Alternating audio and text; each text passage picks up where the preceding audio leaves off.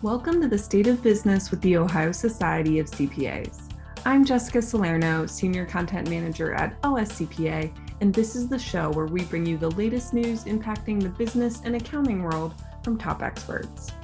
In this episode, I'm speaking with Greg Gomach, Senior Client Executive at DMC Technology Group and part of Ohio CPA Proud organization, William Vaughan Company.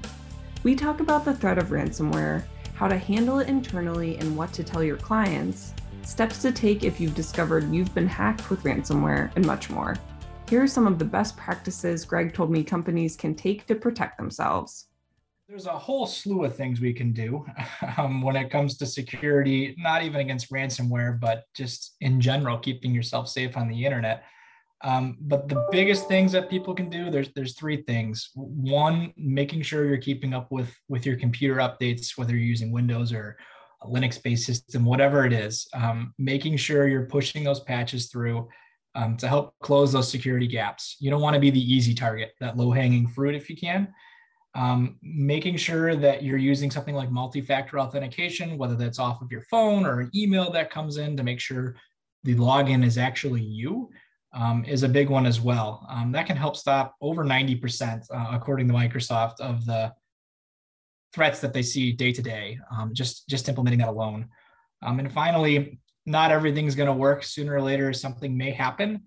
Having a good backup and disaster recovery plan, so making sure you can come back if something were to happen and everything was encrypted, for example, on your network, is a big piece to it as well. A lot of people don't always think of that being as a way to stop things, but if you don't have good backups and you can't come back from it, you're going to have to pay, and it's not always a guarantee that you're going to get your data back either.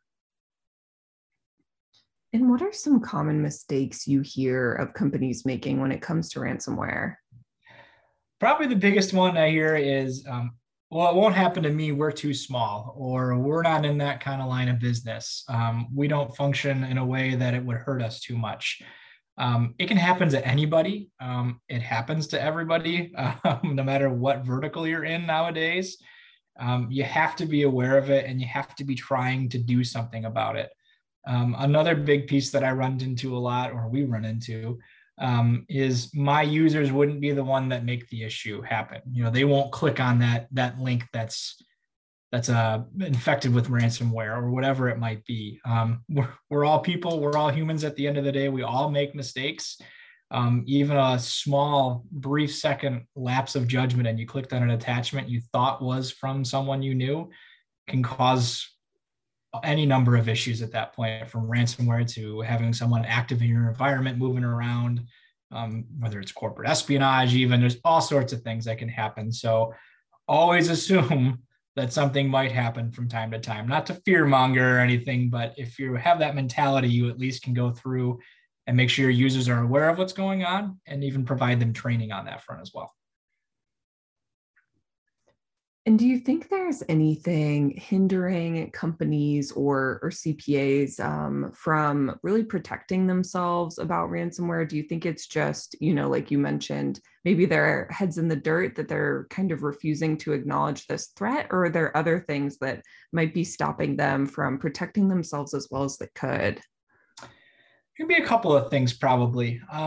In my experience, sometimes people get a little shy on the cost of things, the price that it costs to help keep yourself safe.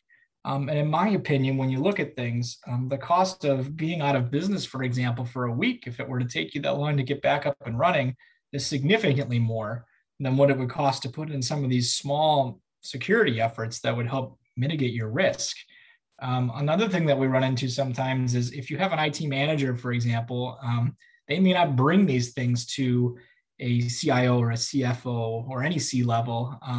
Either they don't know about it, which is rare nowadays, but it can happen, or they're worried that it's not in their budget or they didn't plan for it in their budget. So we need to make sure that when it comes to these kind of cyber attacks and the cybersecurity, there's a little bit of flexibility there when things are brought to your attention at that point.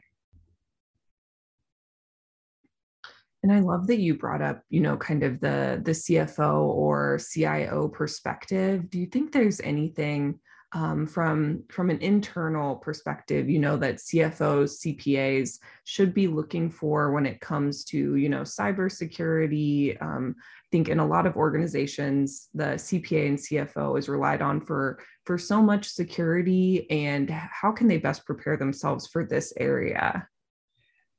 You know, it's hard to, like you said, be an expert in all those areas that they're required. They tend to get pulled in a lot of different directions for some reason. And sometimes we ask things that I don't think are fair, like having to deal with something like this. It's not their area of expertise. Working with someone, whether it's an outside vendor or internally setting up a project, whatever it might be, that's aware of these things and how they can help, is a great first step. A lot of places will do things like a security assessment to look at what kind of attack surface do we actually have and what should we be worried about? Where are our holes?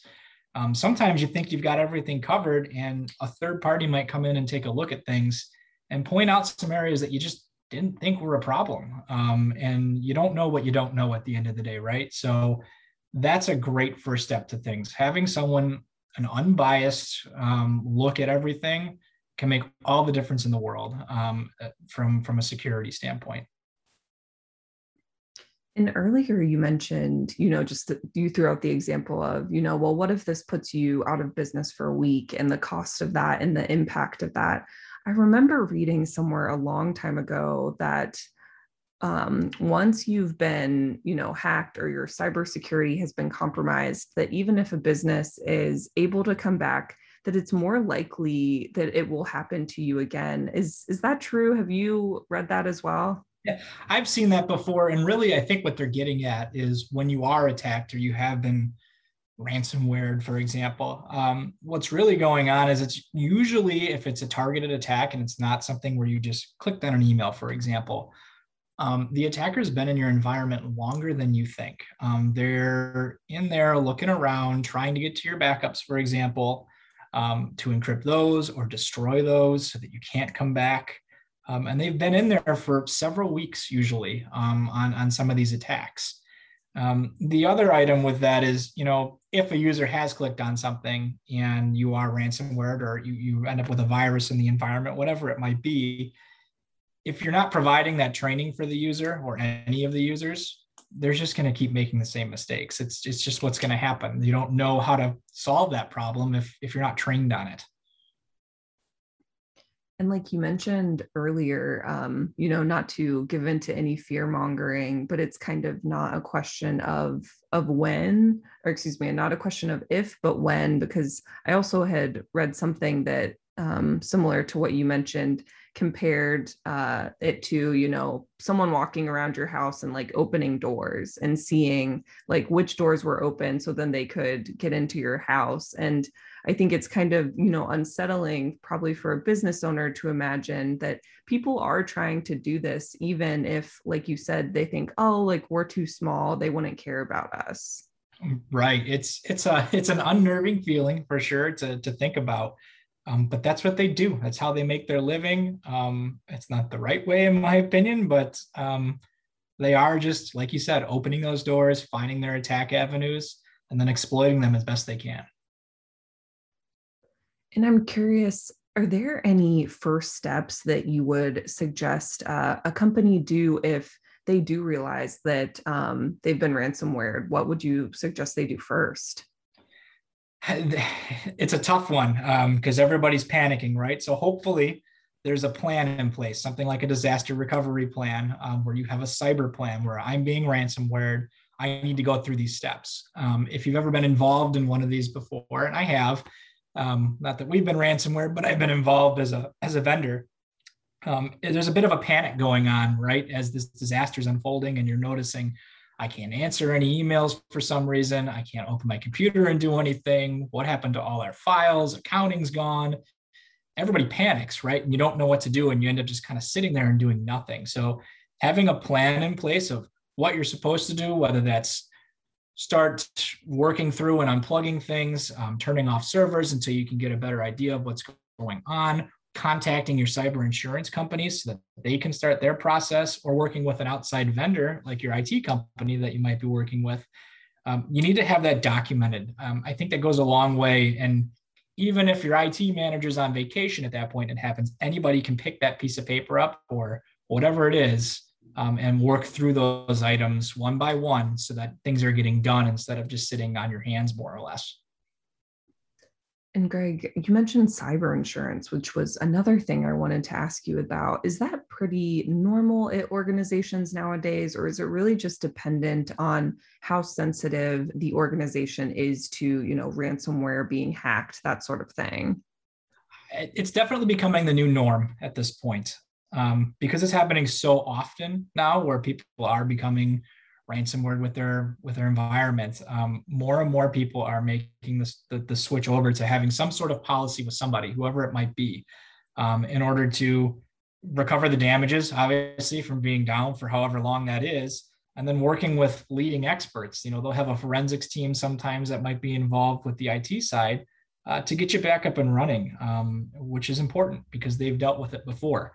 So it's really bringing in the experts in that field, and I think that's where we're just going to continue to go. It's insurance. You hope you never have to use it, but if you do, it's a good thing that it's there. And a few minutes ago, we talked about, you know, that internal perspective, but CPAs and accountants are really looked at as trusted advisors for a lot of their clients. So what would you suggest that CPAs tell their clients when it comes to the threat of ransomware? You know, the biggest thing is that you need to be aware of it and you need to be doing something.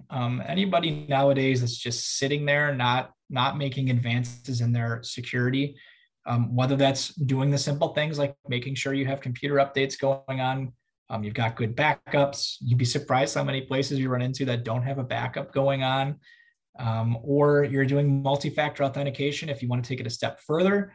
And if you've got all those things, great. You need to be making more steps then. It's a journey. It's not just a Band-Aid that you rip off with security.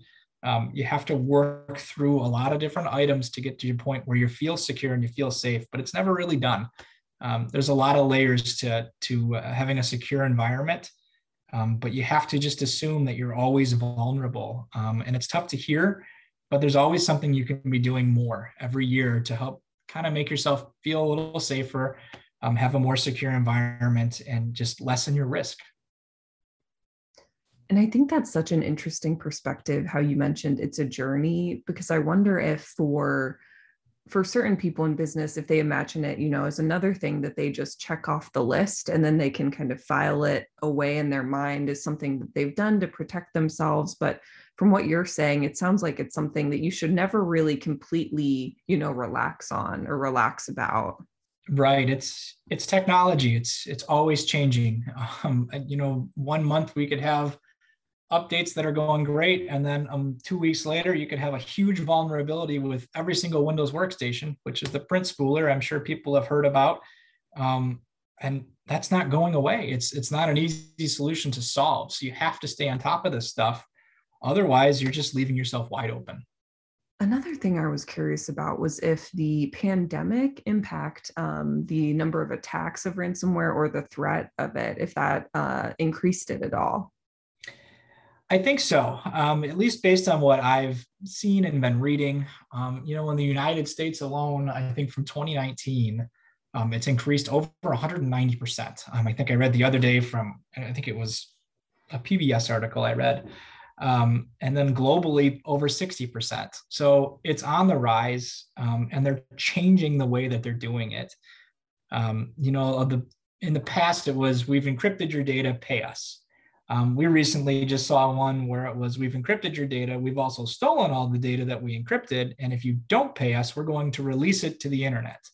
That can be a really big deal, depending on the data that you're holding for users or clients or vendors, whatever it might be. Even intellectual property, they're talking about releasing at that point. So it's getting even worse than you would imagine at this point with what they're doing. So like I said, it's a journey and you have to keep at it. Man, that is incredibly concerning. I've heard and read reports before of the first example you gave, but I've not yet read something about the second, which is that they would threaten to release it to everyone. That's crazy. It's pretty wild, and it's funny in their, it's not funny, but it is kind of funny in their little message that they put up. It says that you're a client of theirs is how they view it. So, oh wow, it's an interesting take on things, and I think that's going to be the way that we see things move, because a lot of people have backups to get back from things, but what do you do now if they're threatening to release all the items that they have to the internet? It could mean nothing. It might not mean anything to you, depending on the files that they are, but some of these larger corporations, or if you have patents or anything like that, that's a big deal. Oh, absolutely. And I think this is something, Greg, that you have touched on in different points throughout our discussion so far, but what do you think CPAs should know about the future of ransomware? It's not going away anytime soon. It's getting easier and easier to do. You know, in the past, it used to be you have to be a real hacker, more or less. You know, you think of the guy sitting in a room typing away at a computer to make this stuff, and that's just not the way that it is anymore. There are places you can go that allow you to sign up for ransomware as a service. You know, I want to infect so many companies a month, whatever that might be. And then that company that they're signed up with to create this stuff gets a percentage of that cut that you're paying for. It's turned into a full-scale business, really. There are large companies out there that are doing this stuff, obviously not in the US, but all over the world. And it's turned into a real business that's only going to continue to change to get more out of people. You know, really, it's just all about being aware of things and never stopping your security journey at the end of the day. Thank you to Greg for taking the time to speak with me more about how CPAs can best protect themselves and their clients from ransomware. So what would you like to hear on the podcast? You can let me know at jsalerno, JSALERNO, @ohiocpa.com. And please remember to follow us wherever you get your podcasts. Thanks for listening.